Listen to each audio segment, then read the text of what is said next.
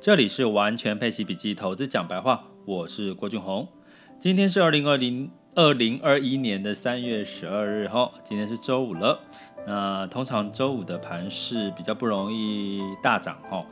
那因为担心的是周六周日可能会有什么一些不好的消息出来，所以通常周五的买盘也会比较保守一点，哈。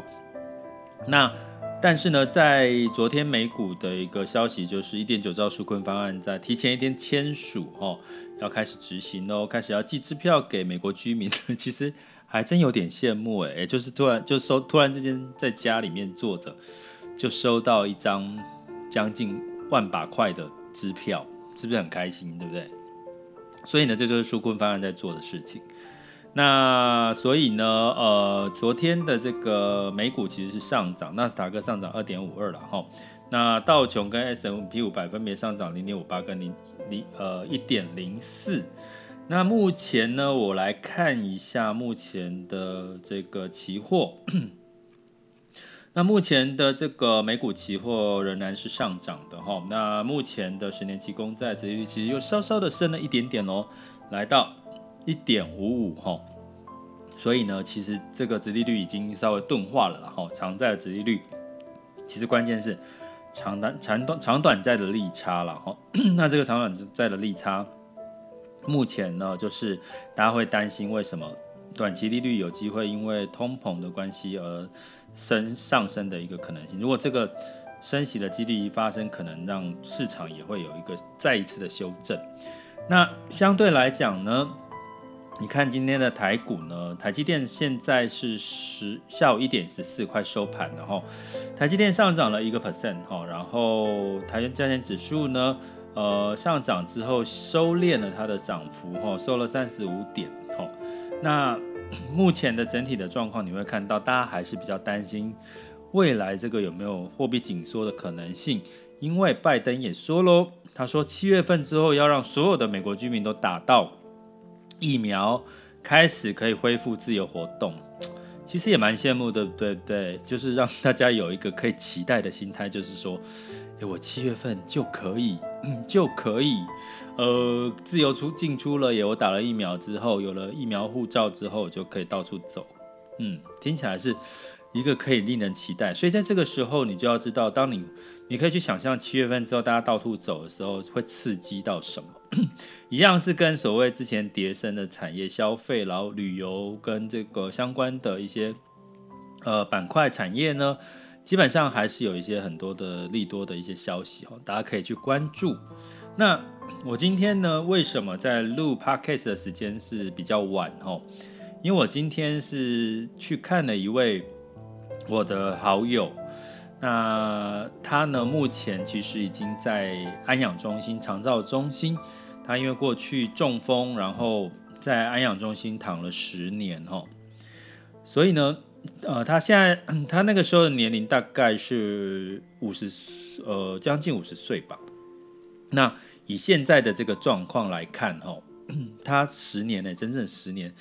那我今天去看他的时候，他其实还是看起来气色很好，然后精神也很好，唯一就是没有办法行动，哦，没有办法就需要有人家照顾，哦。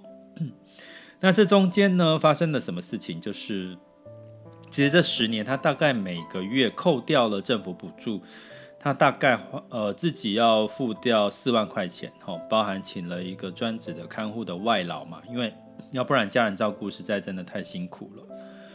那这样子一个月花四万块钱，花花花花了十年，我来算一下，是一年四十八万哦。当然他，当然他，他的照顾他的家人跟我说，这十年大概他花了应该有六百到七百万，因为前面的积极治疗花的钱比较多了。那当然这里面有保险给付，那现在就固定就是每个月花四万块钱，所以他也在今年和去年的时候，家人做了一个决定，把房子卖掉。去支付他的这些费用。那从这个例子我，我其实每次见到我朋友的时候，为什么我很我我想要把我的朋友在不同的平台，我其实有在开课的时候有说过这个故事。为什么要去提？其实我会希望，为什么我们这我这么认同所谓的领息收入、配息收入？其实因为它某种程度就像是我们的这个劳保年金、退休金给付一样，每个月就是固定给一笔钱。那这笔钱呢，当活得很健康的时候，你就是拿来享受的。当你进入到这个所谓的重症看护的阶段，它就是你的看护金。所以呢，你有这笔钱的时候，你其实就不用担心拖累到家人。不知道为什么，可能因为我这个年纪，最近比较多人来问我说：“老师，老师，我最近有想帮自己，因为女儿也大了，最近也想帮自己规划一些自己在退休的这件事情。”啊，刚好是昨天发生的事情哈。那我就问了。这位朋友说：“那我可以问你一下，你现在他大概四十几岁吧？现在你现在想要做理财的目的是什么？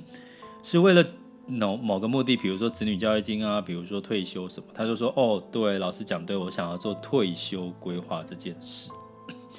可是呢，他后面跟我讲说，他的退退休规划的意思是什么？他说至少等到他老的时候，他有一笔钱。”然后不用拖累家人哦，听到这边其实觉得还蛮大爱的，对不对？就是他的想法为什么要存退休金？他是感，他是他的目的是，至少我老的时候不要拖累家人就好了。诶，这个动机听起来很、很、很、很、很轻描淡写，可是我觉得其实是一个很、很责、很有责任感的一个动机哈，因为他就不想拖累家人，所以你不想拖累家人。其实真正，我真的觉得，你真的除了工作收入之外，有一份被动收入，其实远远比你现在可能努力积极的把你的财富翻一倍两倍都来得重要哦。因为我在我我曾经提过一个论点，大家不知道同不同意，就是说，其实我们很多的花费其实是每个月每个月的一笔开销，比如说我刚刚讲到我朋友的这个。在安养中心的花费就是每个月每个月的花花费。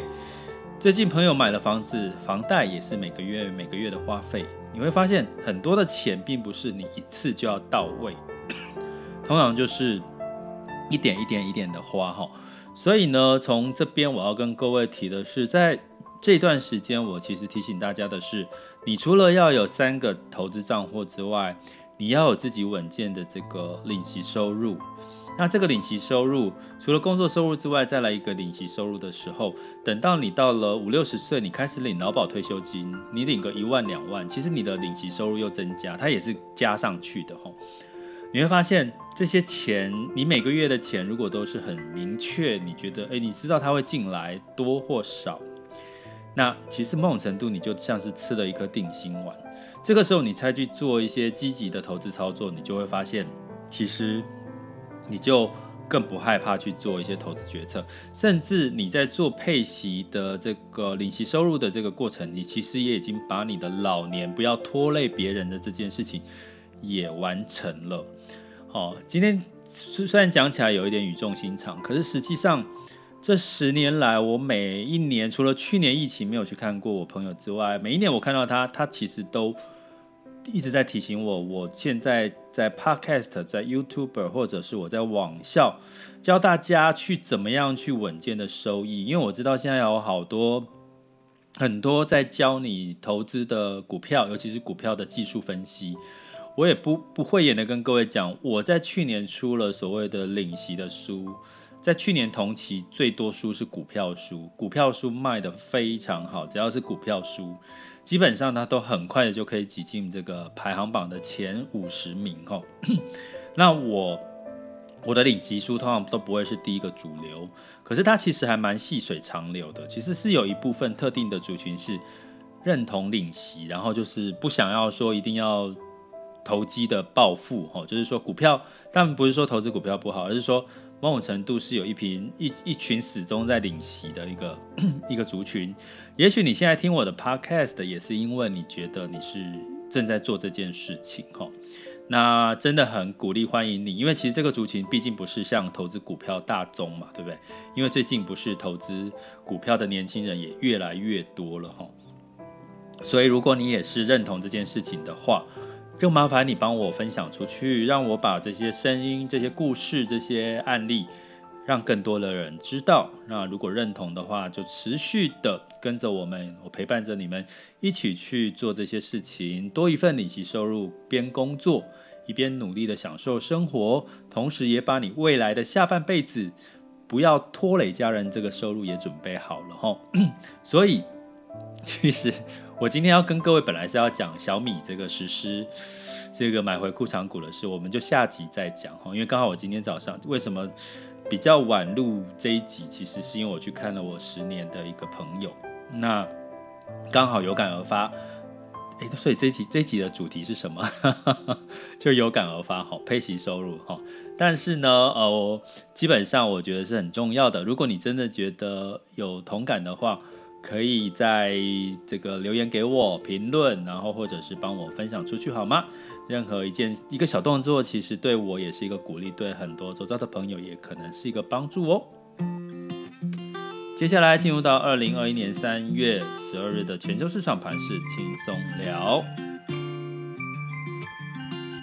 那那可能有些朋友要跟我说，老师老师保重啦，然后这喉咙好像怪怪的哈，声音没有办法，因为今天真的空污非常严重，在北部，我必须要外出去去看我朋友。所以基本上，我一回到室内，我就觉得我的声音又 受到这个空污的影响。我是属于敏感体质的。今天如果是有敏感体质，应该会感觉到户外的空气让你不舒服。那所以大家请保重身体哈，哦，记得做好保护措施。那在这个美股的部分，刚刚讲了一点九兆的纾困方案执行下，让美股呢是上涨的。那美股的期货指数也是上涨，但是提醒各位，目前的美债殖利率是来到一点五五哦，好，那有机会往二的二点零的左右去去去走了哈。那欧股的部分呢也是上涨的哈，那当然是整个货币宽松的一个一个状况哈，泛欧。六百是上涨零点四九，英法德上涨零点一七，零点七二，零点二。那整整个雅股呢，普遍像创业板科技的板块呢，台湾加权指数都上涨了一点六八，创业板 A 股创业板上涨二点六一哈。但是呢，今天其实反而在现在的时间是一点二十五分哈，是上涨了七十点，台湾加权指数。那台积电呢是上涨了五块钱，然后增加了零点八二哈，尾盘是有再拉高一点点哦。那相对来讲，这个恒生指数呢是下跌了八十二点哦，呃跌了零点二八啊。A 股呢跟这个沪深指数是上涨的哈，在今天的部分。那原油部分，布兰特原油上涨二点六，报每桶六十九点六三。油价又上涨了，那当然会带动通膨喽，这是我之之前提醒各位要观察的，所以这个通膨的疑虑其实是越来越升温了哈，所以这个市场涨涨跌跌，可能涨了再跌，涨了再跌都是合理，尤其大家要留意科技股最近的波动会比较大，但是呢，在长期来讲，我明天再跟各位解答，我看好在接下来第二季可能科技股的一些利多可能是什么哈，明天再跟各位做解答。欢迎按时收听或订阅我的频道。那金价呢，也是维持在一千七百二十二点六美元每盎司。那美元呢，指数来到九十一点四二，稍微回弱。然后新兴台币呢，美元兑换新台币是二十八点一八哈。